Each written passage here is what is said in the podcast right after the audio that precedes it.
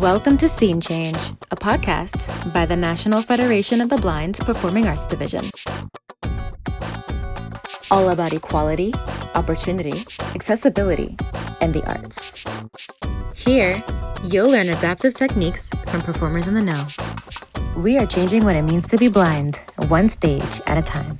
Thank you for joining us today. Hello, everybody, and welcome to Scene Change. I'm Lizzie Muhammad Park, the Vice President of the National Federation of the Blind Performing Arts Division, and your host of the show. Today, we have another very special episode, and I say that every month because I just feel like each time we record, we just happen to outdo ourselves. Um, how fortunate we are to have some very cool guests joining us uh, for a panel about being a blind performing mother. This is our Mother's Day episode. And in addition to that, there's more. We've got a co host joining us today. But wait, for our Mother's Day episode, we have first up Julie McGinnity. You may know her as the former secretary of the Performing Arts Division, or maybe the former vice president, or ta-da, the former president of the National Federation of the Blind Performing Arts Division. She is a trained opera singer with a master's in vocal performance. Currently, she's living in Northern Virginia with her fiance and four-month-old daughter. Oh, yes, and of course, we can't forget about the dogs. They have two dogs as well. Welcome to the show, Julie. Hi, everyone. Hi, Lizzie. Hi, so nice to have you. Next up, we've got Keisha Holmes. She lives in Texas with her partner, her four year old son, Zane, her three year old daughter, Zanaya, and her two year old dog, Gabby. She's a graduate student, she's a mother. She and she co-hosts a podcast with her two best mom friends. Welcome to the show, Keisha. Hi, thanks for having me. I'm excited. Yay, we're so glad to have you. Um, and last but not least, for our panelists, we have the First Lady of the National Federation of the Blind, Melissa Riccobono. She lives in Maryland with her three children of course, her husband was the president of the National Federation of the Blind. And she also has a dog as well. Welcome to the show. Oh, wait. And I can't forget about her podcast. Of course, it's like number one in the Federation, uh, the Nation's Blind podcast. I'm sure we'll hear more about this. Welcome to the show, Melissa. Well, thank you so much. Um, I don't have a dog anymore, but my two cats would be very sad if I did not uh, recognize them and their important part uh, that they play in in our family. So, exactly. sorry, no dog anymore, but uh, but two cats. Listen, but thank you for uh, having given me the opportunity to be on the show. And thank you for joining us. And we love cats as well. We, you know, it's always nice to mix it up and and um, you know, represent all forms of of animals here. Caitlin, do you have any fish? Oh wait, sorry. Let me introduce you and the co-host who I totally just spoiled for all of our listeners. This is going to be a world will never show. I can already tell. Um, Caitlin McIntyre, you all know her. Of course, she's the current president of the National Federation of the Blind Performing Arts Division. And she's been on the show a couple of times before. Today, she won't be joining us as a panelist, but she is a mother. So I thought, who better to, uh, you know, ask the questions that I would forget about, especially since I'm not a mother yet. Um, thank you so much, Caitlin, for joining us as a co host. It's great to be here as always with you, Lizzie, and our wonderful guests. Welcome to all of you. This is great. Yay. So let's jump right in with a few questions. Caitlin, do you want to do the intro um, background questions?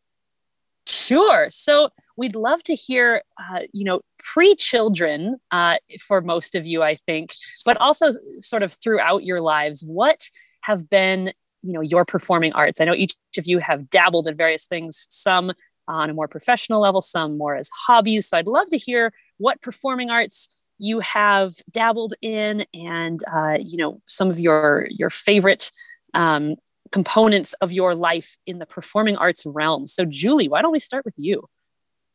Sure. Um, so i have always been a singer. Um, i pretty much sang constantly when I was growing up and started taking voice lessons when I was 10. And um, I always wanted to get a music degree. And um, at first, I wanted to get a musical theater degree, but um, in order to be a uh, musical theater performer, you kind of need to dance. And I'm not a good dancer. Um, my poor child. anyway, I don't know. Um, her father's better than I am, so maybe maybe she'll be okay. But I I'm not not good. Um, and so you know, I decided to major in um, classical vocal performance instead. Um, that's less dancing involved in that, and um, I had a good time with that. Um, I loved it. I've um, done a little bit of voice teaching. I've done a little bit of choir directing. I really enjoy that. That's one of my favorite things.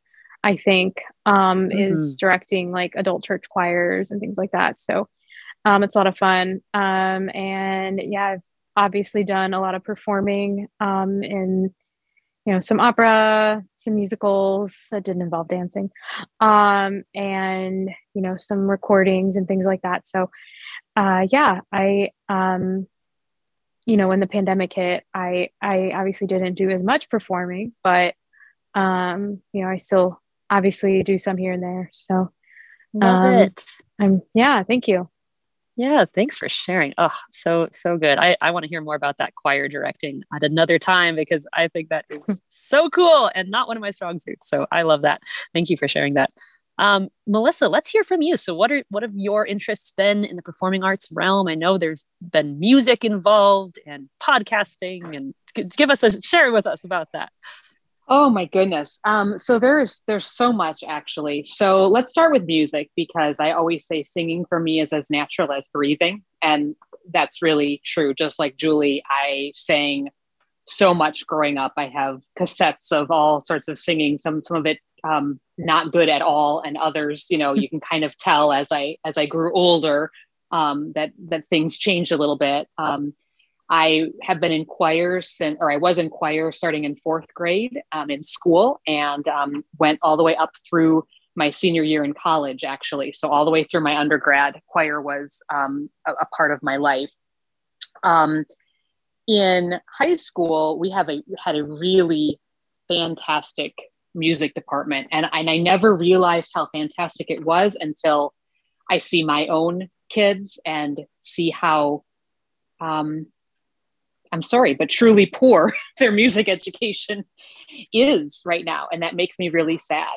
Music was so important to me. I did um, solo ensemble contests where you know you get a solo or a duet or a, a group together and you perform for judges and um, i got to go to state a couple times um, we had concerts where i had opportunities to do solos and all sorts of things and and all of those things were really um, just a huge part of my growing up and growing into um, myself as a performer. There was also a couple talent shows at school that I was in, and again, just really fantastic experiences. Um, I'm kind of multifaceted, mm-hmm. I guess I'd say. So I also um, during high school and middle school was in forensics. No, not the uh, not the gross, gory mm. crime scene type forensics, but the actual forensics where you um, do a piece and and you, um, depending on what it is, you might add gestures to it, you might read it. Um, you you obviously speak and you are very expressive when you speak. And uh, nice. uh, I started out doing persuasive speaking, but then I went into um, poetry, and that was what I did all through high school and got some um, second place trophies and, and different things. And that was really important for me. I really wanted to do music therapy. Um, my mm-hmm. problem was that music therapy, in order to, to have that degree at the time that I was doing it, uh, I would have had to know the piano super well and some mm-hmm. other instrument. And I didn't know any instrument except for voice. And I just figured, you know, I don't want to spend my whole college career learning piano when everybody else is going to be far ahead of me because they've been taking piano lessons forever. And so I decided I'll just become a counselor and I'll be able to use music while I counsel. And so that's what I did. I was a school counselor for a hmm. while, then had my children. I'm, I'm the old lady of the group, um, which is why I'm and on longer because I have I have longer uh, life here.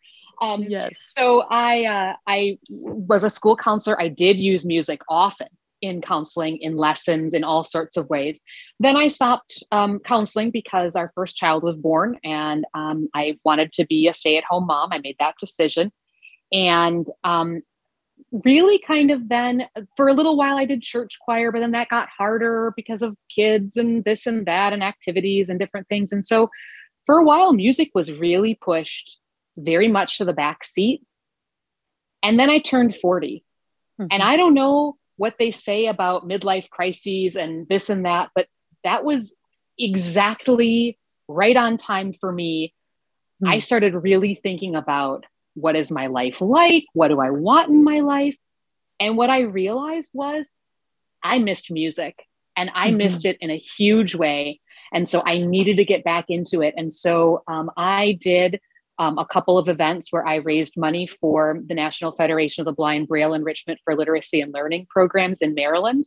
Um, I did two, for want for want of a better word, recitals, but they were really kind of almost um, coming of age type presentations, I guess. I had a bunch of different music from throughout my life. I told the stories behind why each song was um, meaningful to me.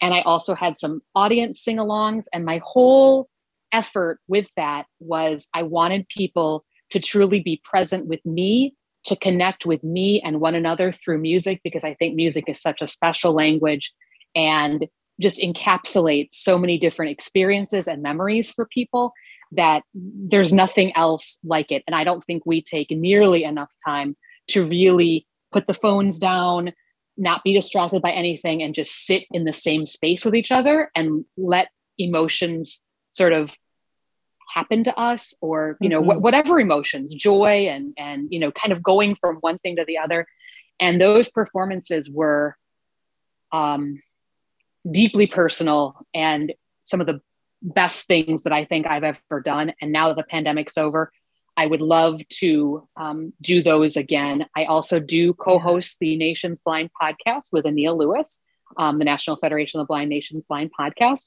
I've also always had an interest in radio. And so um, that was another career that I thought about. And mm-hmm. I have lots of very funny cassettes of myself doing fake radio stations at, at young ages, which is pretty hilarious. Um, but the podcast realm is is really interesting to me. I love the Nation's Blind podcast. I've thought a few times of maybe doing other podcasts, but I feel like a lot of people have podcasts, so I don't know what would make mine different. So now I'm really interested in voiceover work, be that audiobook narration or um, some you know some kind of commercials on the radio or um, reading things for audio described tours or descriptive video scripts, you know, whatever it is, I would really love to start that. So I'm just beginning to dabble in that.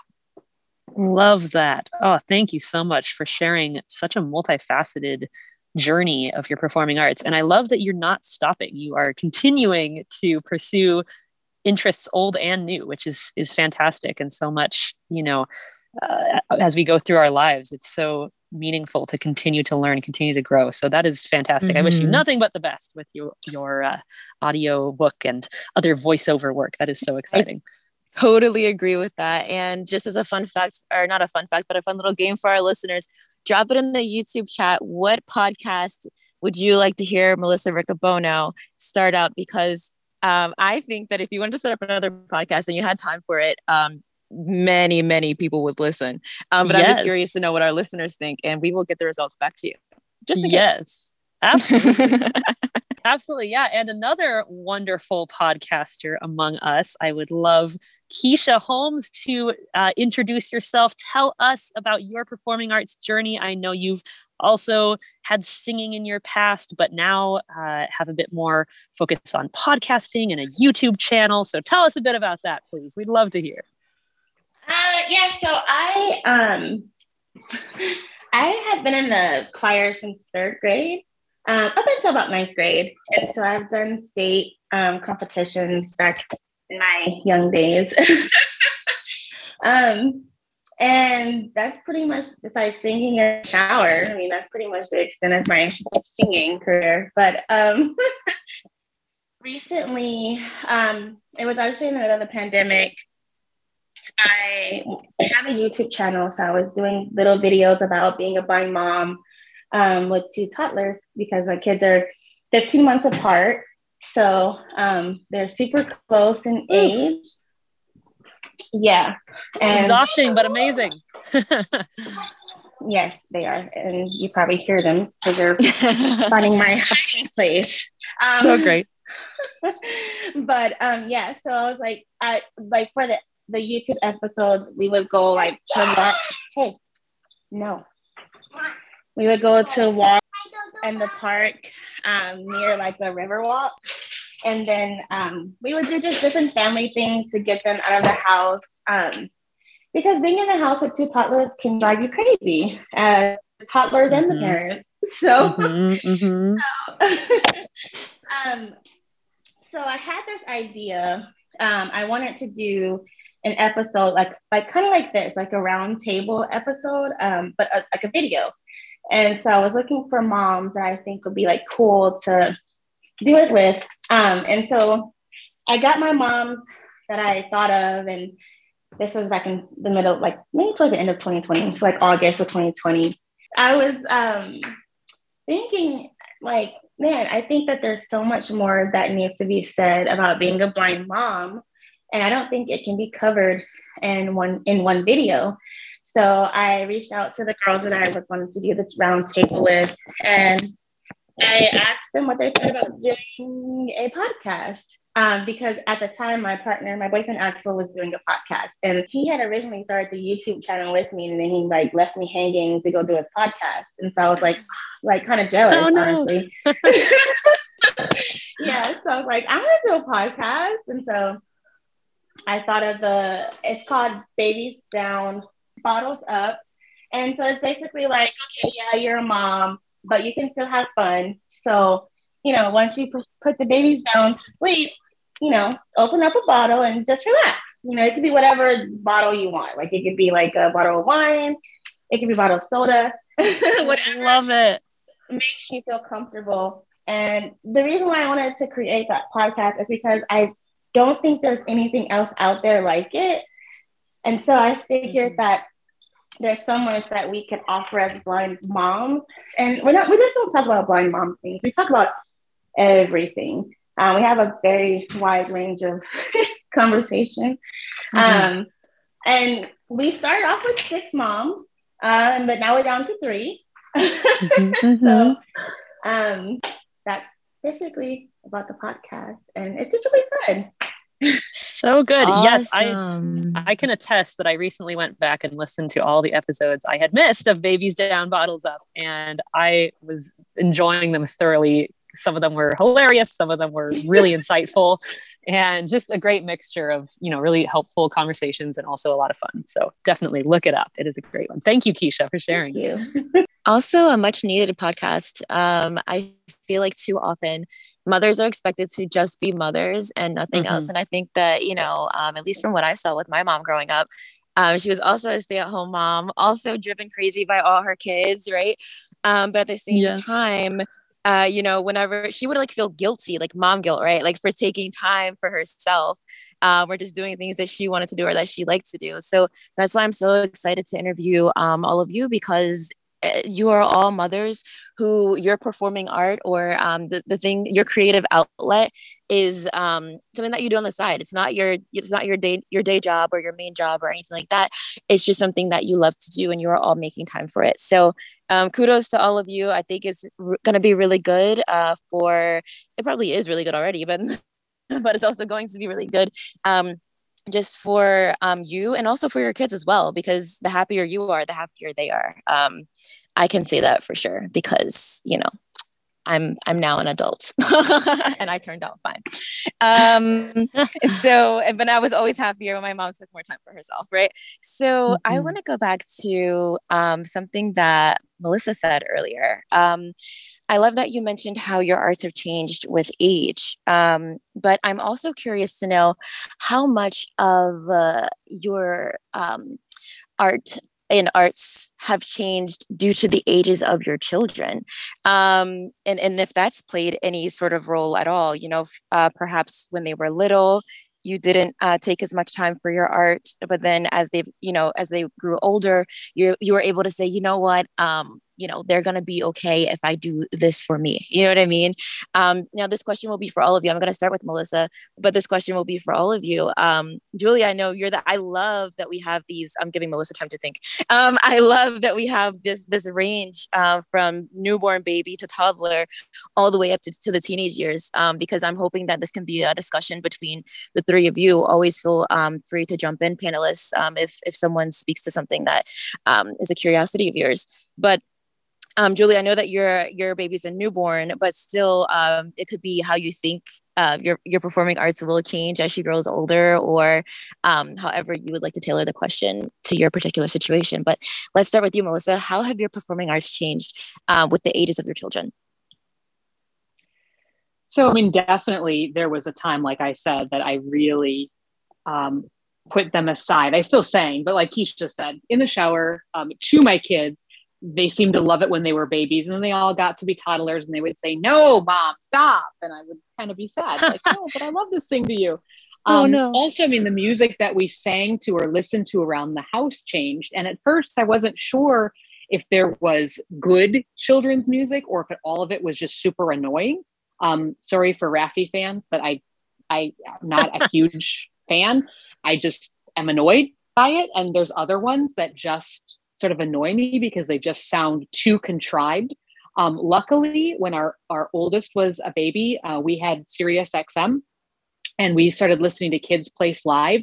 And I realized, ta da, there's actually really good kids' music that's also really good and fun for adults and not just Sesame Street, because I knew about Sesame Street and I um, loved getting Sesame Street albums from when I was a kid. They they came back, they were re-released on Apple, and I was able to share them with my kids, and that was really fun. But things like the Laurie Berkner Band, um, Barenaked Ladies has a really fun kids album. One of my very favorite folk artists, Ellis Paul, has two fantastic kids album. One is called Dragonfly Races, and the other one is called Hero in You. And Hero in You actually um, has a, a book that goes with it, and the songs and the book tell stories of African American inventors, and it's it's an amazing album. And so all of those things really for a while made me think about, oh my gosh, maybe someday I'd really love to be a children's performer. And I think that could be really fun. Um, and I've never, I've never really tried that. Um, I do write some songs from time to time and i don't have any for for kids but that's always kind of also been uh, in the back of my mind um, as my kids have grown up. The coolest thing was um, when i finally decided that i needed to do more singing for me um, you know my oldest was in oh goodness must have been sixth grade or fifth grade. I don't exactly remember. I'm a little bit, you know, the pandemic really messed with my dates. Um, but you know, my oldest came to the concert and um, said to me afterward, "You know, mom, I I'm sorry that I used to tell you to stop singing. Now I understand because I heard you sing and I heard you tell all your stories. I understand what music really means to you. And so, like, I know you need to sing and go ahead and sing. And that was really very, very special um, to hear. And um, our middle one, who's 11, is now uh, doing um, some acting and some, some musical theater, actually. Um, and our our uh, younger one blasts, youngest one who's nine, blasts Hamilton um, fairly constantly. So not only has my art changed, but just sort of the music around me and really wanting to make sure that I do my part to show my kids all kinds of different music. Our oldest now loves uh, music from video game soundtracks. And that's nothing at all that I even knew anything about. But we listen to it now as a family, and I'm like, that is really cool music, even though I'm not really a classical music fan, so to speak, but it's it's just it's cool. Um, you know, they all sort of have their own taste in music. And I love I love that not only did my kids hear like kids songs growing up, but they also heard the Beatles and Hamilton and you know all different things because um, we just have music on so constantly and and my husband plays the guitar and so it's just I guess that's been um, I don't know if it's really changed my art uh, but it it was really an awakening that I needed to to have it for myself. But it's it's always just again it's always been in the background. And um and I love it. And I I love being able to share music especially music that I loved as a kid um, with my kids, and I love to hear and see their excitement for music that they really like. And hopefully, someday I'll be able to take um, them to their first actual rock concert of some kind. You know, um, there's been requests for Ed Sheeran or Imagine Dragons, and so I don't know what the first concert will be, but um, I really hope that that can come and that they'll um, actually allow me to go with them to their first concert. I think that'd be really fun to share. Yes, indeed. Um, and and I can highly recommend an Ed Sheeran concert. He um, is fabulous in person, but I do know what you mean. Um, being allowed to come because, especially as they grow into teenagers or, or, you know mature more into the teenage years, they're like, "Mom," you know what I mean. So um, I hope that they let you come too and that you guys are all there just singing along together and just enjoying that family time. It's so important um, to enjoy the arts together. Um, Keisha, I'm going to move on to you next. And I mean, listen, you, went from singing to vlogging to podcasting. The, these are, uh, I mean, vlogging to podcasting is not a, a super dramatic change, but you know, we can, you know, clearly see that your your arts are um, always evolving. So does that have anything to do with the ages of your children? I think so in a way. Um, when I first started like vlogging, I wanted to just show how I navigated the world um, with two small toddlers. Um, and that, you know, back then they were little. Like my, my daughter was pretty much a newborn and my son, he was, um, he was one. So um, I wanted, I thought it was important to show how two blind parents um, traveled with with toddler or babies, or you know, I wanted to show that we did normal things, especially because of the whole um, craziness that went on with the whole Breakfast Club. That was actually the reason why I began the the um, YouTube channel because there was all the negativity around blind people babysitting and so I thought that um, creating the YouTube channel would help people see that we're just blind parents, but our blindness isn't just like, it's not what defines us. And we can still be a good parent, babysitter, uh, whatever you would like to be, um, you know, despite not having any vision. As my kids did get older, um, we still do a lot of things with them. Like we take them on trains, buses, planes. We take them any everywhere because we want them to have that experience. Um, so as they, you know, evolve into the little people that they are today. Um, I want the iPad. Okay, go get it. As they evolve into the little people that they are and ask to watch the iPad, um, I just like want to give more advice to parents on how to handle different situations that come about the kids. Like they're in school now. So um, showing how or talking about how to work with with teachers on getting like their homework making sure it's like accessible for us blind parents um, those type of things um, and my kids are very artistic my daughter she's a i call her a drama queen i really want to put her in acting she's very animated she loves to sing and um, their dad loves music as well. And so they're very musically inclined. Like they love, love, love music. I remember when my son was a baby, the only way we could actually get him to calm down sometimes was by putting on music. And so um, I think that music is a huge, important factor um, in in life. I totally agree. And Julie, I actually uh, found a way to tailor the question to your situation. Um, and I thought of it when Melissa was talking about singing to her kids when they were babies. Um, I know that singing and music has really helped you to be able to bond with your daughter. And I was wondering if you could share some of that with our listeners. Yeah. So um, my baby was born in November and um, she was born right before or like right around the Christmas season. And um, I don't know how, you know, most people feel when their baby is born, but I was, I don't know, I was like kind of out of it and like just trying to figure out how to be a mom and, you know, all that stuff. But um, like after performing in choirs and Christmas shows for a million years, I, you know, have a lot of Christmas songs pretty much memorized. And so in my sleep deprived state of crazy, I could pace the living room, which is tiny because we live in a one bedroom apartment. Um, and I could just sing Christmas songs to her. Um, we had like different Christmas stations playing on our little Amazon thing over there. And we I would just pace with her and hold her and sing Christmas songs to her like constantly. And then um, and that would put her to sleep um, because my baby does not like to nap during the day. She's not like to sleep during the day.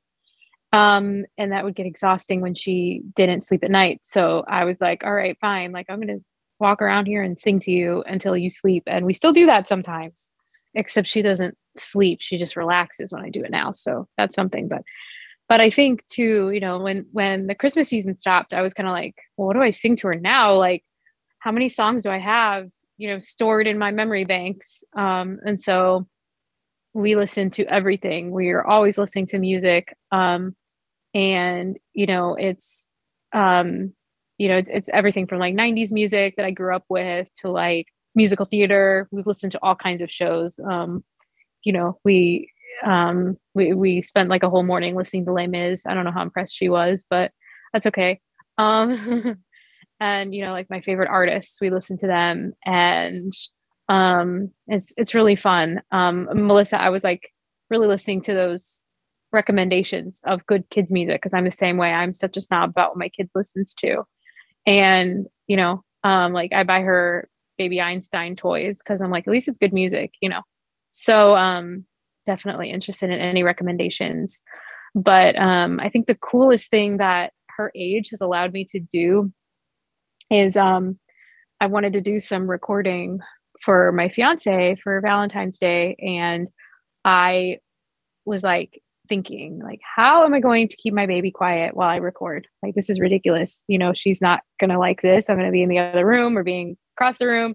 She's gonna want to be held. And so I was like, well, fine, you know, I've got my little digital recorder and you know, I've got my speaker for like the background track. I'll just hold her and sing and she'll be quiet. And she was almost silent. Like we recorded two afternoons, like two full afternoons of recording. And like, I mean, I have a music major, so I'm a perfectionist. I have to get it right. Right. Um, and so but she was so good. She loved it. And that's something that I will never be able to do with her again because she will not, you know, next year um, or even July, if I want to record for Joe's birthday, like she's going to be too heavy. I won't be able to walk around with her and record. So um, I don't know. I feel like that kind of answers your question because that's something that just can't ever happen again. I have to figure out some other way to make her happy. And eventually she'll be like, oh my gosh, I do not want to hear you recording, you know, get out of here. like kind of like what Melissa was saying. So um so yeah, I hope that answers your question. Definitely. Yeah, you definitely did. And it's, you know, like I said, it's so cool to hear about it at all different stages from you talking about, you know, just recently recording uh, while holding your baby to, you know, Keisha's toddler saying that they want to play with the iPad, you know, to Melissa talking about uh, taking her teens to a concert and how they may or may not welcome that. So it's just, uh, this is an excellent panel. I'm very happy. Um, over to you, Caitlin. Well, yes, I just I wanted to share too that I, I love what you all shared because I can already imagine I, have about a, a one year old and I can imagine him going through all those stages throughout the years. And and one fun thing that we've done with my husband and I are competitive ballroom dancers and we were preparing for a competition this week and been preparing the last couple months and we're like how on earth are we going to get ready with a child on the side of the dance floor and what are we going to do so we put him in our front pack and we danced with him around the floor in the front pack and i i just think it's so cool to hear the different ways um, of you know being creative and incorporating performing arts as we raise our children as mothers you know whether that um, is through music or dance or uh, other movement or whatever it may be. I just think it's so great. It's, it's such a wonderful, valuable, you know, um, thing for the kids to be exposed to, and for us as moms to continue to have that creative outlet and uh, find a way to you know do it whatever the age of our kids may be. And yes that might look different over the years but um, right now we can squeeze him in the front pack and he can whirl around the floor with us. So it's it's a lot of fun. So that also reminds me uh, especially what you were talking about melissa um, earlier uh, with your some of your kids being the performing arts. I was curious as coming from a performing arts background um, you know and, and all of you can answer this but especially melissa how has that uh, i guess with your kids having some interest now in performing arts especially as they get older um, what you know how has that been for you as a blind parent with your kids in the performing arts? What accessibility barriers have you had to face? And you know how have you been able to help encourage them in their interests and tackle those scenarios and facilitate that as a blind a blind parent you know, that's a great question. Um, so it's interesting. It's not really a performing art, but it kind of is. Um, both my youngest were in gymnastics for a little while. And that was hard because the gym that we were at um, was, uh, there was big glass windows and you could sit and, you know, watch your kids, but they were away from you. Um, and a lot of other parents were very cliquey. Um, they basically would just kind of sit there and chat among themselves. And I just felt like I was like, I don't know, a little speck of dust on the floor or something. Like they just never really noticed me. And that was, you know, that was kind of sad for me. Um, I would sometimes bring a friend of ours along. Um, the kids have a godmother who loves watching them do all sorts of different things. So she could describe what they were doing. Also, um, when my mother in law or my mom would come to visit, um, they would always come and want to watch because um, they live out of state. So that was a special thing that they were able to do. As far as other things, you know, so our middle one, who's 11, um, she is the one who is most interested. And um, I, I had to smile when Keisha was saying she was she thought her child was a drama queen because um, I don't know that mine's exactly a drama queen, but she really does have um, a lot of energy, a lot of passion for whatever she does. And for whatever reason, lately, she started talking in a British accent and she does all these different voices. And um, I think one thing that I did for her was I got her um, something to record herself with, just audio record, and also a, a, kid's camera so she could do videos. And now she has a phone. And I mean, those are just things that she loves to do. And that just makes me smile because when I was a kid, my audio recorder was my very favorite thing ever. Um, and so I love that. And, and that's just so accessible. I mean, there's no, even if it's videos, um, even if they're doing like stop motion movies or whatever a lot of times they will describe because my my youngest also um, likes to do some of those things too. Um, she is definitely not as uh, dramatic as her sister and really does not want to be in the spotlight at all. Um, so it's the middle one that's the most extroverted person i know. I don't quite know how i gave birth to such an extroverted child but um, there you go. Um, now she's in acting class and um, you know again um, we did i did have her godmother. They had a little performance um, the first acting class was just a little introduction. So her godmother came and described a little bit of the dances and when she's when she's learning dances and things she will kind of describe to me what she's doing. Um, but a lot of it is just going now. She's going to be in Charlie and the, uh, I'm sorry, Willy Wonka Kids in May. And I'm just excited to go and just listen um, to hear her give her lines, but also just to hear all the other kids and just hear them sing and know that they're dancing. And you know, I guess at some point it might be good to have someone sort of describe the movements and stuff, but that's not how I really watched theater growing up. And so I, I almost rather, um, would rather imagine it at first and then maybe have someone describe afterward because I really want to be in that moment. And I'm, I'm such a sucker that I'm, I know I'm going to get really emotional, not at all because she's following in like my footsteps or things that I really wanted to do. I really did want to be in plays and things when I was a kid, and I never was because I was also a runner. So I did those things instead. And running and drama really didn't work together um, very well just because of the timing of everything.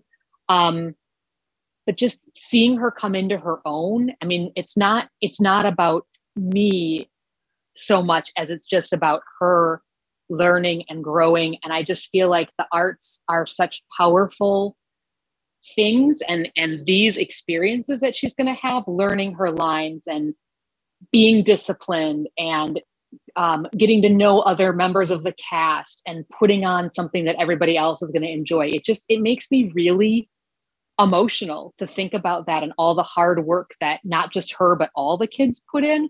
So i think as a mom that that first performance i'm going to be really teary-eyed just because i'm going to be really proud of her and just of everybody and of the people that work with the kids that are so patient and kind and encouraging. And so that's a really, like, I don't really see it as barriers so much. Um, the one thing I did do is I was able to get a copy of the script electronically. And so I can help run lines. Um, my daughter also uh, is has some she she's blind, but she does have usable vision. So right now she's reading her lines in print, but we're working on getting the script edited so that she can also uh, read it in Braille. And so that's been really cool because I've been able to help her with lines and things because I do have that script. Um, so you know, I don't know. I I don't know if that answers the question, but but it those does. are kinds of the things that come to mind. Yes, no, that's really helpful because I think you hit it from a lot of angles. The, you know, helping your child practice angle with going through a script, the actual being an audience member is so important for so many parents. Um, you know, and, and as a blind parent, that's wonderful that you can find ways to still make that a meaningful experience. So absolutely. Thank you. Thank you for sharing that. Keisha and Julie, I know your kiddos are younger, but any thoughts, you know, have, have you dabbled in any uh, music or movement classes or those sorts of things? And how has that been for you as a blind parent? Any thoughts on um, you know ways to make that accessible or challenges you've had? Keisha if you want to jump in. So we haven't done like any other classes besides uh, swimming. And uh, when Melissa was talking about like looking through the glass, I was like, oh, memories, because we, we weren't able to go into the, the swim room um, when they were swimming. So we had to look through the glass, and that's hard to do if you can't see. Um, so we would take our, yes, um, wow. we would take my mother in law, yes, and she would describe what, you know, what the kids are doing. Because my son, um, he was in swim class, like we couldn't go in with him, but my daughter and I, we did mommy and me swim class. And so I was able to do, you know, the class with her. But um, now that they're older, really looking into like gymnastics and and things like that. And I really want to get my daughter into acting and like she loves to sing. I've even thought about seeing if she would be interested in modeling because yeah, she's like she's like a diva. And it's crazy because she's only three, but like whenever you have her take pictures, she poses like without you even telling her to pose. And wow. so I'm like, you're made for for the camera. because I was taking pictures, and so mm-hmm. like now that she's three, she's able to do more. And so I'm definitely going to be looking into finding some performing arts for her to do for sure. My son is the introvert. He is really shy and he doesn't like, you know, the attention being on him. Like he'll hide when we sing happy birthday. He's really shy. My daughter, she's all about the spotlight. so when Melissa was saying her middle child is the extrovert, that's my daughter all the way. And I'm like an introvert. So it's kind of weird. I don't know how how she became the extrovert of the family, but um I think that as she like as she's getting older, I want to see just put her into different things to see what she likes because I want her to, you know, choose what she wants to do. And I know at this age she can't, but if I expose her to different things, she would be, you know, she would eventually as she gets older, she'll be able to tell me like what she wants to do. Right. I love that. Hand, I don't know what we're gonna do with him because he's really shy. oh, I love that though. It's so true that exposing kids to different activities and I'm, you know, I'm biased, but of course the the performing arts related activities, dance, drama, music, all those things are are wonderful for, you know, growth and and learning on a whole uh, range of levels, whether or not they continue in that in that uh, art form. So that's great. I, I'm excited to see what they do and where they go in life. That's so wonderful. And Julie, I don't know. I know you. You know your daughter is young, but any thoughts to how you might navigate exposing her to performing arts as a blind parent? I mean, I would be a liar if I said I wasn't dreaming of being a stage mom one day because I totally am. Yes. Um, but that being said, if she does not want to do, you know, theater, um, I I will be okay with that. Um, but you know, right now I think I'm just trying to. I mean, she's you know she's four months old, so I don't really know what she's taking in or how much. I can't really tell if she's an introvert, an extrovert. Um, I mean, I can kind of, I'm starting to tell like what she likes and what she doesn't, which is really cool, you know, because that's the first step, right? So she does like music. She does like to move. She loves to move. You guys, I'm in trouble. Um, she loves to move. She loves to, like when you dance with her, um, you know, she, she loves, um, she has songs that like always calm her down. You pick her up and you turn on the song. Um, some of them are very annoying songs, unfortunately, but as is I think life with children. So um, not annoying, but um, having to get used to annoying songs sometimes. So you know, um, so there's that. But I, I mean, I think for now it's trying to encourage you know the music and just have it around all the time and um, you know so that she kind of grows up with it and you know at least develops a love for it like you know like i i love music and my fiance does too and you know so um and I'm I don't know, my my fiance and I are both blind, so we're very into the if we're going to expose her to something we really want to have access to which is going to get really hard once she starts activities. We get that you know so um but if we're buying her a toy or something like that we you know um at least it's really important that we can access it too. So you know, we do buy a lot of musical toys and stuff like that. So we're going to just keep encouraging it and hope that it develops into something.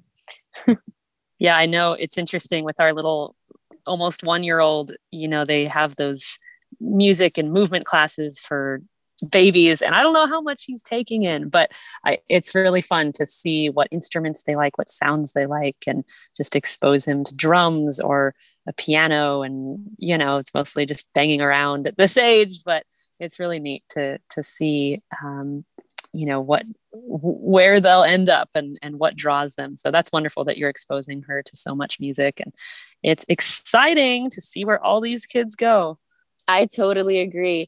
And you know what else is really fascinating about each of our panelists today is that they're um, each of these mothers are um, a part of a, a, couple where both parents are blind. Um, so that brings me to the question mm-hmm. of, you know, as your children grow older and as they are uh, becoming a part of different performances, some of them are going to be more visual performances and things like that. And we're all federationists here, right? So uh, federationists are all about uh, equality, accessibility, rah, rah, rah, right? So here's an interesting question. And I'd like for this to be more of a discussion amongst you all um, because it's just something that I'm more curious about. Um, but how do you all feel about pushing for accessibility in the arts as far as audience participation goes, specifically from the perspective of uh, being a blind parent? So, um, I'm I'm hearing you know uh, different accommodations where a family member uh, describes things, or um, sometimes you know just you know foregoing the visual aspect and and um, allowing the audio to be enough which sometimes that is a part of, of it. Um, sometimes we don't need need the visual aspects but i'm curious to know is it something that you would ever um, see yourself speaking to the to say the program about and saying listen i'm a blind parent. I'd like to have this professionally audio described. Um, you know this is a play i don't know without words or something of that nature. Or um, would you all uh, request a family member? How would you handle it um, and and what what do you feel is appropriate? And and you know there is no right or wrong answer here but essentially just you know stating your opinion and um, why you feel that way. Anyone can feel free to jump in. Otherwise uh, we can start with keisha. So go for it. Oh go ahead keisha. No no go for it. I don't i don't know if she's ready. Okay.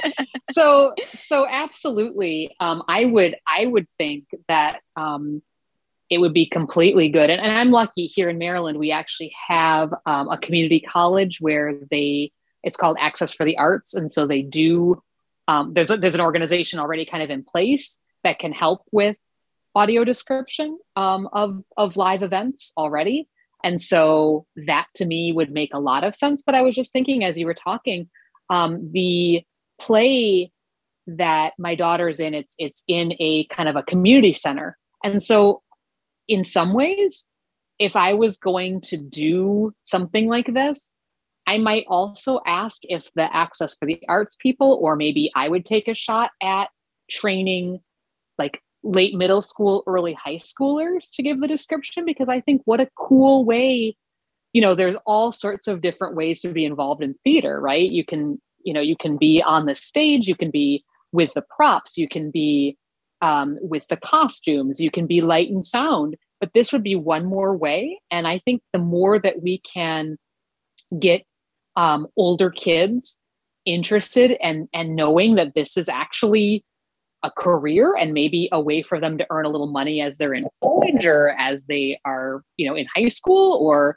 whatever it is i think that would be really cool and there's actually also a high school for the arts in baltimore and i'm actually now thinking huh, I wonder if they have ever thought about um, helping their students know that this is a career or that you know this is a path or that this is something that blind people um, could really benefit from. And so it kind of makes me think that might be a really fun thing for me to do to get involved in the community and, and again just work with work with younger people or older people. I mean i'm not i'm not opposed to whoever wants to do it but i I think that could be a really good good thing, and I think it could be um, a really fun thing and like making the world a little bit better than when I found it, and and not be like you have to pay all this money to do this, but like let's see what talent we just have here, and let's figure out how we can get equipment and how we can get it to work, and let's see where it would go. And I think that could be really cool. Yeah, I think that would be cool too, especially um, if it is like younger high school students, they're already going to like a performing arts school. That could just be something extra that they can add to their to their resume. Um, and yeah, I would definitely. I'm not sure if we have anything like that here in San Antonio, um, but I would definitely want to be included.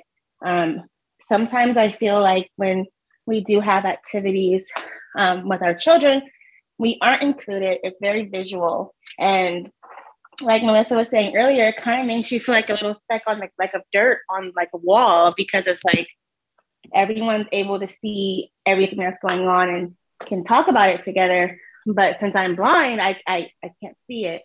So it makes it a lot harder to like enjoy or even like as my kids are getting older, you know, they're they're to the point now where they're saying, Did you see that? Even though they know we're blind, but they're really excited about it and I want to be excited about it with them.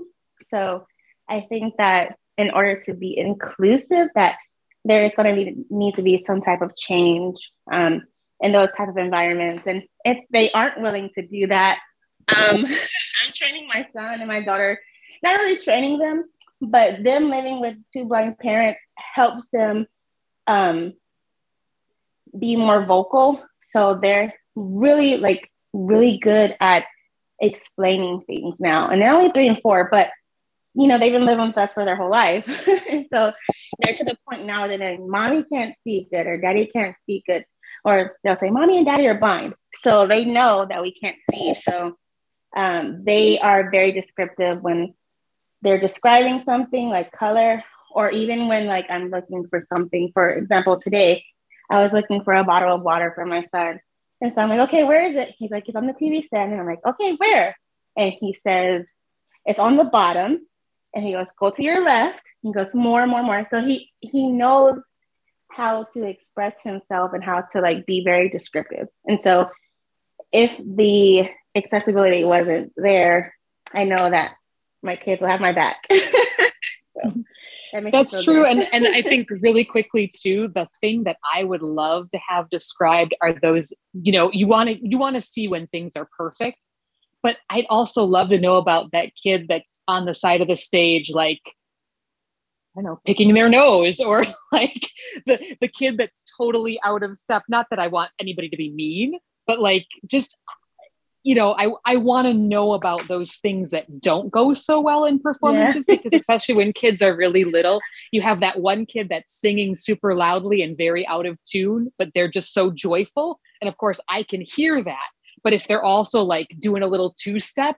in the front row, I'd love to be able to know that because that's probably what the parents will talk about afterward. Like, oh my gosh, did you see that adorable, you know, kid that was just doing whatever? So, I mean, I think that's really important as well.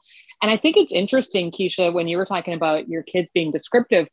Um, my kids are also very descriptive. And I think also um, me listening to audio description because now of course it's on more and more and more and even though i didn't grow up with it and at first was like i don't really need this now i listen to it all the time when it's available and my kids sometimes especially when they were younger would listen to just audio files of a movie with the description and that really enhanced their vocabulary in in really big ways i think and hmm. just was one more way that they kind of gained um, that the vocabulary and the the um, the words for how to describe something. And I, I think that's really a cool benefit of being a blind parent that um, you know people always want to talk about the negative aspects and i think that verbalizing things describing things having big vocabularies are things i hear over and over from blind parents. And, and i think that's a that's a really cool thing. So maybe you know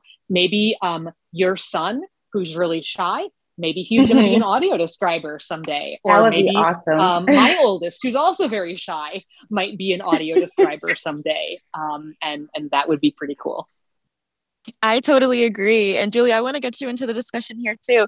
Um, I know you're in law school right now, so you're always talking about advocacy and these different things, but how do you feel like um, uh, you know in a, in a non-professional sense of just you know your day-to-day life if your child decides to you know be in some sort of a play or something do you feel like that's something that you push for do you feel like it's something that you'd say no you know i'm not at work right now or, or i don't know what's what's your perspective on this i think it really depends on the situation and like what it is i think for like a play or a musical where I knew like most of what was going on, I'd be like, fine, you know, and uh, kind of like what Melissa was saying earlier. Um, I would look up the script and look up a description and you know probably I've heard all about it from my child assuming she still wants to talk to me in 10 years you know um so I feel like for that you know but if it's some kind of like if she gets into like ballet or something I can't imagine my child anyway I don't know I don't know that would be pretty cool but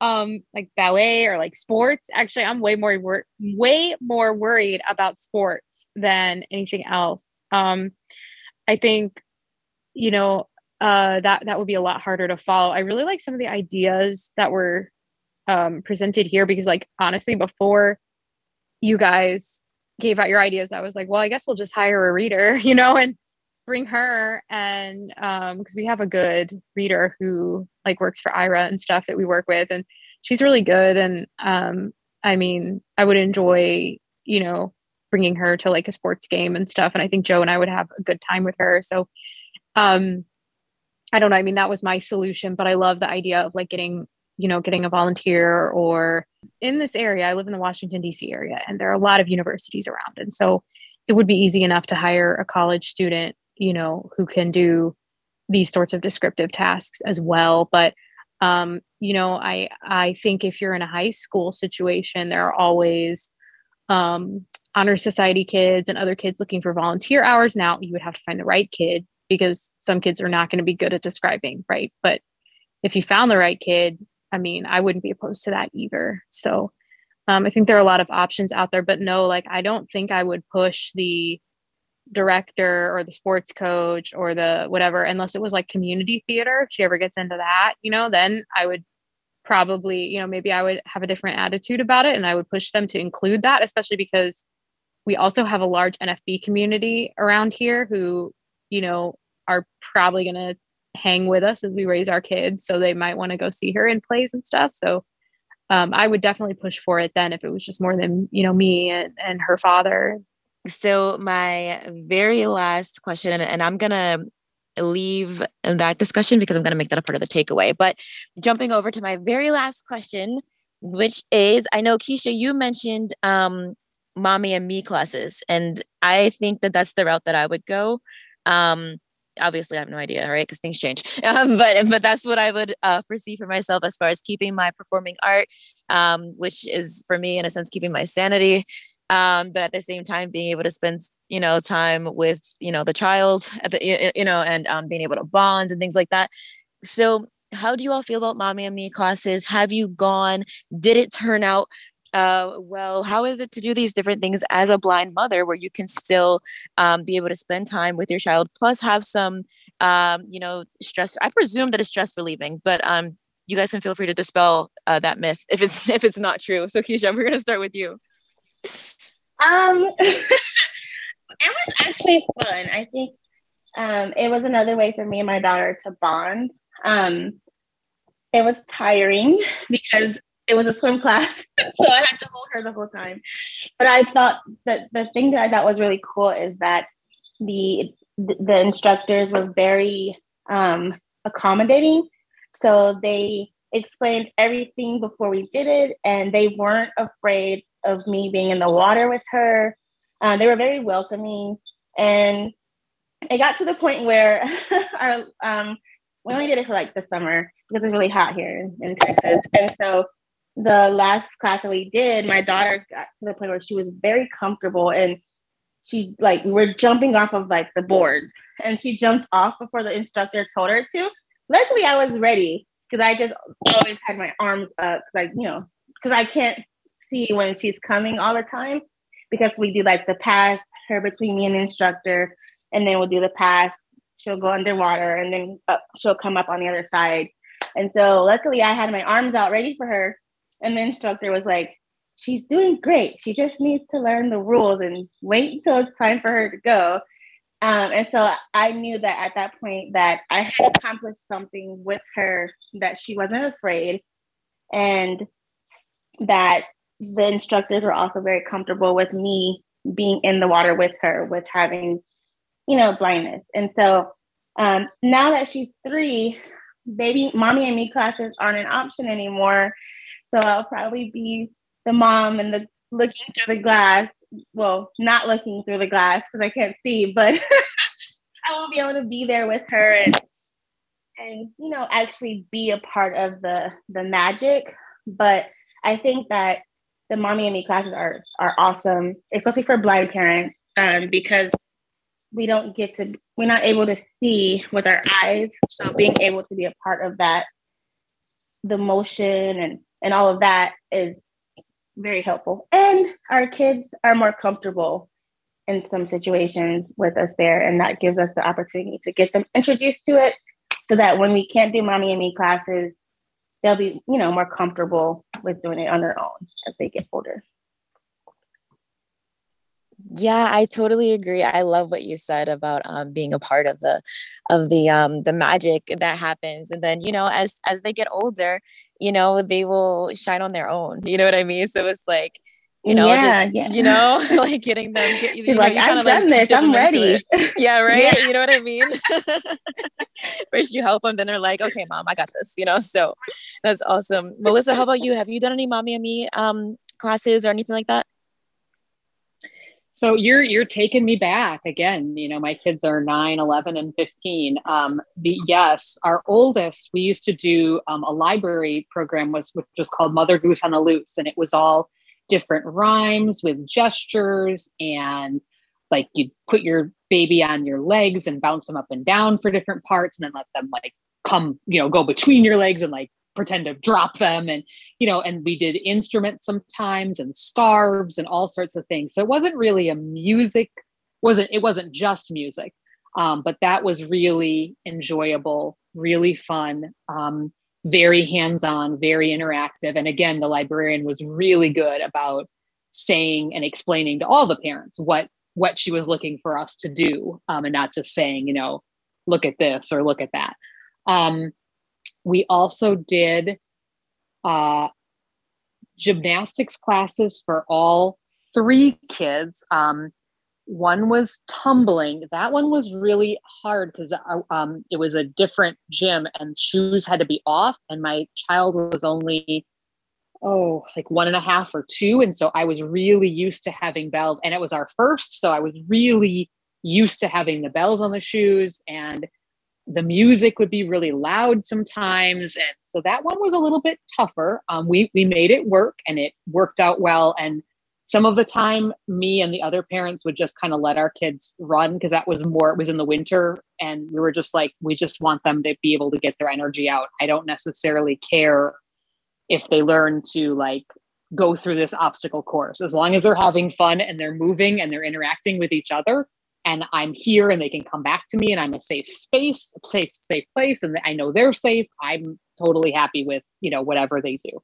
Um, by the time the, the younger ones um, got old enough, then we had found this other gym and we did more mommy and me classes. I did one with both of them a couple times. That was, um, that was fine. Luckily, the one was just a little bit older because uh, the the youngest was two, and she pretty much clung to me the entire time and was very um, wary to try much new. Um, but you know, her sister loved it, and again, we we made it work, and and that was that was really fun. And the really nice thing was the other parents in the classes, I didn't feel so much like a speck of dust on the floor because the parents were seeing me working with my kids and their kids would talk to my kids and then we could have a conversation. So it was much more and then the parents would also help out sometimes like oh it's over this way or you know you you're you know oriana can go after you know my my son goes or whatever. And and that was really that was really nice. Um but i agree with keisha. It's also really fun to then watch your kids go out on their own and do things. Um, I often, when um, when there's sports involved, I would try to sit close to the field so I could sort of hear the coach when the coach was calling out instructions or different things.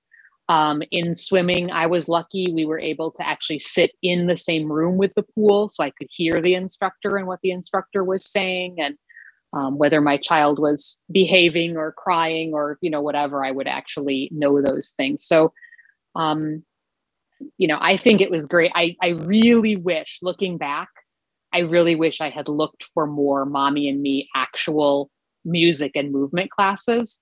Um, i don't know why i didn't but i didn't. I guess maybe partly because of just what was nearer to me um, and what my kids seemed interested in at the time but those would have been really fun. And I think though they would have been stress relieving. But I also agree with Keisha. Um, mommy and me gymnastics, very tiring. mommy and me swimming, that was really fun. Um, that I didn't find that as tiring, but but you know, the gymnastics, oh my goodness, running around, going through the obstacle courses, uh, stretching, doing all those things. Um, they they can be they can be tiring and they can actually be a little bit stressful, especially if it seems like all the other kids are willing to try all the new things and your kid is like hanging on you and clinging for dear life and you just think oh my gosh why are why are we even here? Like is this really a good a good thing to be doing uh, with our time? Um, but again it's all about those those experiences. And and to all of you mom to you moms that are that have such young kids and i know um, I know this is so absolutely cliche, but truly um, take advantage of those times and just cherish those memories. Julie, when you talk about singing with your daughter and recording and holding her the whole time, I mean, what a special memory. And Caitlin, when you talk about ballroom dancing with your son, like those things are just so amazingly sweet and you will need those stories and those thoughts when they do become teenagers and they seem like they're arguing with you about every single thing. And um, i just i think it's so important to just take all those things in. Um, and and don't be afraid to just take the time to be silly and you know be artsy. Maybe it's not like highbrow mommy and me classes, but we had lots of music in our house. We had a whole bin of instruments. And so sometimes it was just banging on pots and pans or playing the tambourine or playing the little fake guitar that we had. You know, there's there's so many ways to be musical also. I think the classes are wonderful, but don't ever be afraid to just make your own class and, you know, do your own things and just make those memories with your kids because it really does go even though when you're in it, it seems like it's never going to end. And you think of the things that really um, make you worry now. And I think back and I think, oh, it was, I didn't think it was at the time, but it really was so much easier. You know, now our oldest is, is, could get a, a driver's license soon. And I just think I am not ready for this. Like, that's a whole that's a whole uh, bigger worry and and and you know i'm gonna have to get ready because it's gonna happen um, but man enjoy enjoy those kid moments I love that, Melissa. I was just over here laughing to myself. My mom always says that the, you know, the step that you're in, it feels so difficult, but it's only preparing you for the next step, which just gets harder. But um, but it's okay because you'll be ready when the time comes. You'll be totally ready. Um, so julie what's your perspective on this? Um, are you uh, the mommy and me type? Uh, are you banging pots and pans? Are you doing both? What's your perspective? So we are not currently in any classes. Um, i i don't actually know what i'm going to do if i'm going to look for a mommy and me class or um I, you know, I, I, don't know. I mean, it depends on how expensive and where they are. We do have a library down the street, so I do plan to like check that out. Um, I, you know, I think for me, um, I'm still kind of developing my confidence in traveling with my baby, and um, I, you know, I, um, uh, I think that um, that is kind of and and you know i guess i'm going to get a little real here but um i think you should have saved melissa for last because she had the really like wise words and i'm still kind of bumbling around but um you know i was i was a little bit well i was a lot i was very surprised last year when um i found out i was going to have the baby. It was right around this time and i was very surprised um and it you know she i obviously loved her from you know the minute i found out and i um she's like my little surprise blessing. Um, that being said, I also was super terrified and still am sometimes because I was not really planning on being a parent now. And um, I didn't, I was like, I don't know what to do with a baby. Like, I've changed, you know, three diapers in my life. And like, I don't, I barely know how to hold a baby. Every time I do it, people tell me I'm doing it wrong. Like, what am I going to do, you know?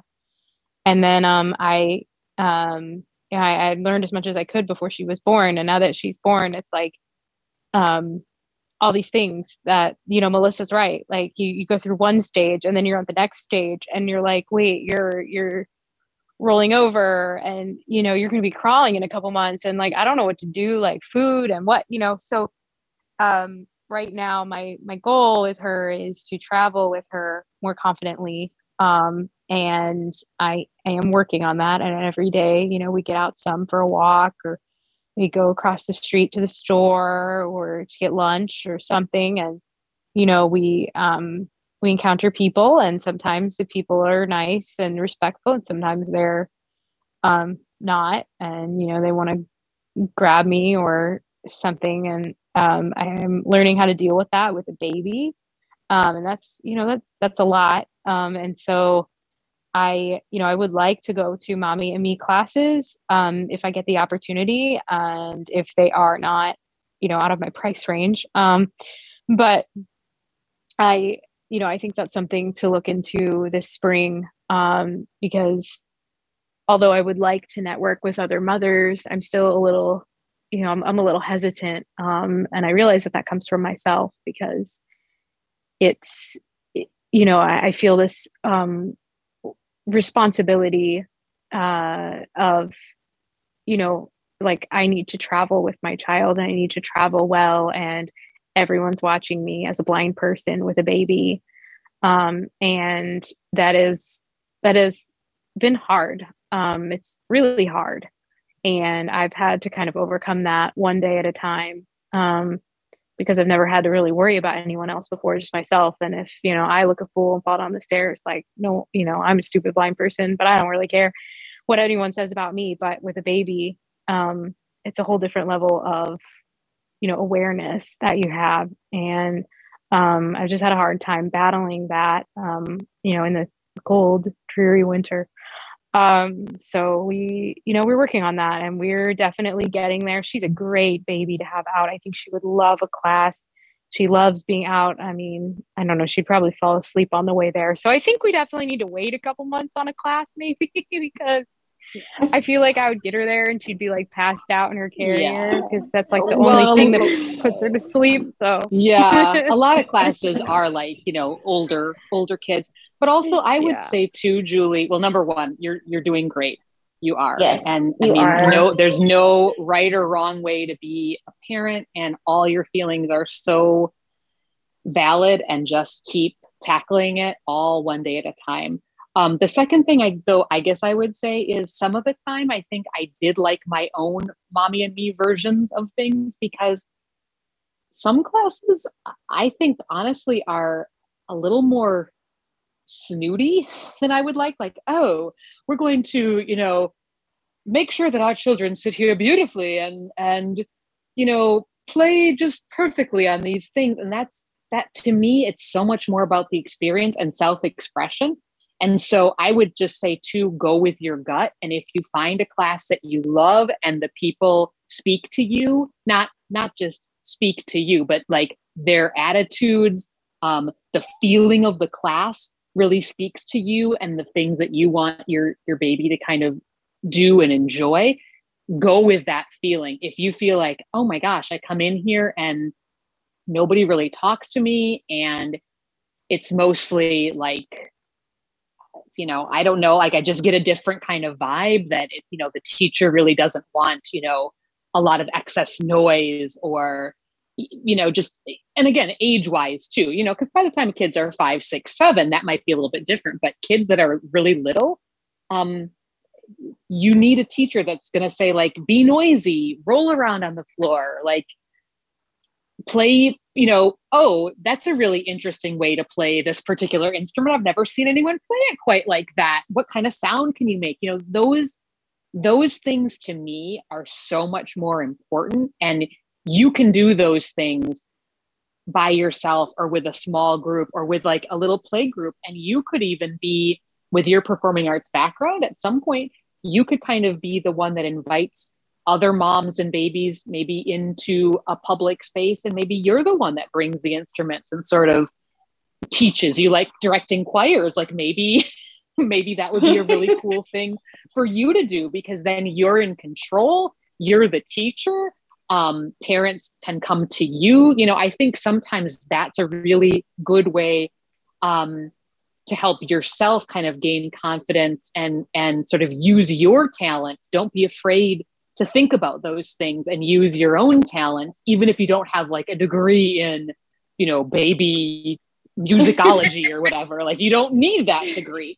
So i think that's really I think I mean it's very much like Keisha and the the cool podcast, right? Like it's just all completely from her experiences. And I, I just think that's so important. And I think as parents and as mothers, especially, we're bombarded with all the ways to do it just right. And if you don't do it just like this, you know, there's going to be such a, a negative impact on your child. And I don't know. I just, I think that is really, really damaging for us. And I just wish there yeah. was so much more love and trust and support and um, just more of a understanding that there isn't necessarily a right or a wrong, that following your gut and doing what feels most right to you is absolutely fine. And so I guess that's my other like old lady advice that there's just there's there's so much that you guys can give to your kids and, and also to kids of other people if if that's uh, you know something that you'd like to do at some point. Yeah, I was going to say um, to follow what Melissa's saying, it's kind of like when we first became parents. We were in a, we were in Baltimore and we didn't have any family there. It was just us. And I I've babysat before, but I've never, you know, I got to give that kid back, but I had to keep this one. So it was like, oh my God, what am I'm gonna do? I don't have any family here. This is all something new. And so we started off by trying to go by the book, but I slowly learned that you can't go by a book because every child is different. You kind of have to go with the flow and learn your child. Because I honestly will say my child kind of in the beginning like steered basically how we did things um, because some things he liked, some things he didn't. And then when it, it came to having the second child, it was like, oh, okay. Like it was like a little bit more natural. Um, but it's so easy to be hard on yourself, but you are doing a great job. Like you are doing really great. And I think that as moms, we tend to be hard on ourselves and also like um, have that mom guilt um, sometimes. And, you know, we make mistakes. Everybody makes mistakes, but you know what? Our babies, they're always going to love us and they'll always forgive us.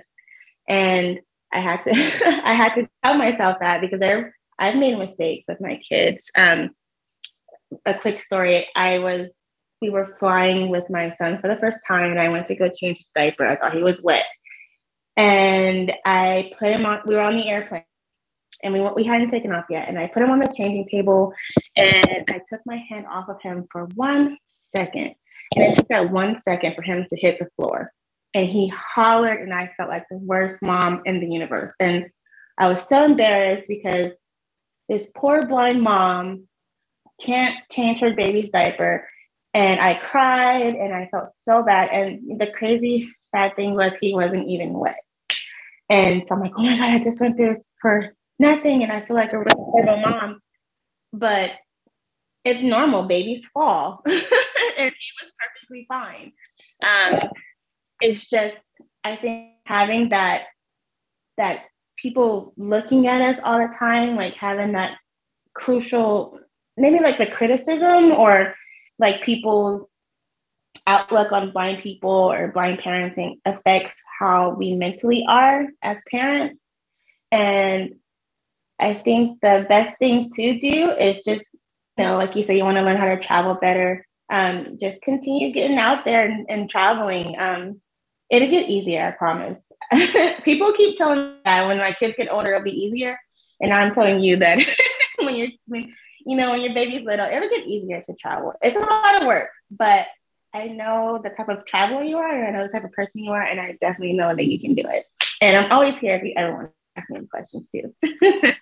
and you know, it's like any performing art. You know, raising kids is an art, and and you have to rehearse, yeah. right? You've never done it before, so now you're going to learn this whole new craft, and yeah. um, it's you know, I know it's it's easy to feel like you're on stage all the time but you also have to remember that there's so many people that are looking down at their phones that are worried about themselves that even though it feels mm-hmm. like everybody's looking at you they really aren't and even if they i mean if they are so be it but if they're not i mean you know there's so many other things to see in the world that um you know it's they probably aren't looking at you as often as you think they are. And sometimes I find when I really could use someone to help me, you know, get directions or whatever that's when nobody's around. So you know it's it's it's a little bit of everything but you know just kind of try to remember all those try to remember all those um, times that you had to rehearse to do any performance. And that's kind of you know it's kind of what you're doing now. You're learning you're learning a new craft a little bit at a time yeah i i totally agree you know i i think as as moms we're really hard on ourselves and we judge ourselves really harshly. And then as performing artists we're really hard on ourselves and we judge ourselves really harshly.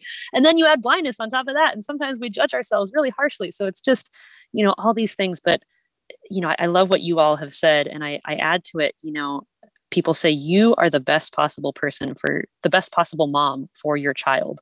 There is no better mom than you for for your child. You have been chosen to be the mom for that child. And so just you know i i love this discussion because there's so many challenges and yet there's so many ways to continue um, you know to continue using our performing arts to to bond with our children and to expose them to new things. And then also you know don't be afraid to to take time for yourself to you know, I love how Melissa, you're jumping into some new performing arts there. Julie and Keisha, I know you guys are doing things. Sometimes they're related to your kids, sometimes they're not. But um, for myself, you know, I, I teach private music lessons and I have to have someone watch my baby while I do that because he's at the age where he can't be quiet and while I sing, you know. so um, finding a way to still have that creative outlet uh, is is a wonderful thing and it can be done and it's going to look different for every mom and every baby. Um, but that's the beautiful thing you know we're none of us are the same we're all unique and we all have something beautiful and wonderful to, to bring to the table. So thank you all for sharing those those excellent thoughts. This has been a phenomenal time sharing with you all I totally agree. I couldn't have said it better myself. I mean, one of the things that I was thinking when you were talking is, um, you know, the show is literally called Scene Change because, you know, our whole goal here is to change the scene um, in the performing arts. You know what I mean? Um, and you know, I just love all of the all of the things that we've um, discussed the things that we've discovered you know together. You know we've pushed ideas farther. We've you know had pushback on other ideas and, and that's what we're here to do. That's the whole purpose of this show. Um so yes i mean I, i'm hoping that you know some high school and middle school students and some young adults and college students can can be trained in in things like um audio description um, you know and just and, and pushing those things further um, I, I, would love to see you know um, a blind mom somewhere start a, a, mommy and me group that's just chill vibes you know what i mean? Um, whether it's only for uh, blind mothers or whether it's for blind and sighted mothers in the community just all of these different things um, that can be done that we're thinking of and that we're just throwing out there for our listeners. Um, i hope that you know they take these ideas i hope that we take these ideas and, and run with them. Um, so thank you all for joining us today, every single panelist. Thank you, Caitlin, for co-hosting with me. As always, thank you, Shane. He's going to edit this down and um, make it an, an outstanding episode. And of course, thank you, the listener. This has been another episode of Scene Change. I'm Caitlin McIntyre, President of the National Federation of the Blind Performing Arts Division. Thank you so much for listening to this episode of Scene Change. If you like what you heard, be sure to subscribe wherever you get your podcasts and visit our website at nfb-pad.org. There you'll find links to our social media, membership, and resources for blind performers. Thanks to everyone who makes this show happen. Scene Change is produced by Shane Lowe, Joe Schuneman, Precious Perez, Chris Nussbaum, Seyun Choi, and Aaron Jordan, with music by Ryan Strunk and Tom Page. Remember, you can be the performer you want. Blindness is not what holds you back. We'll see you next time.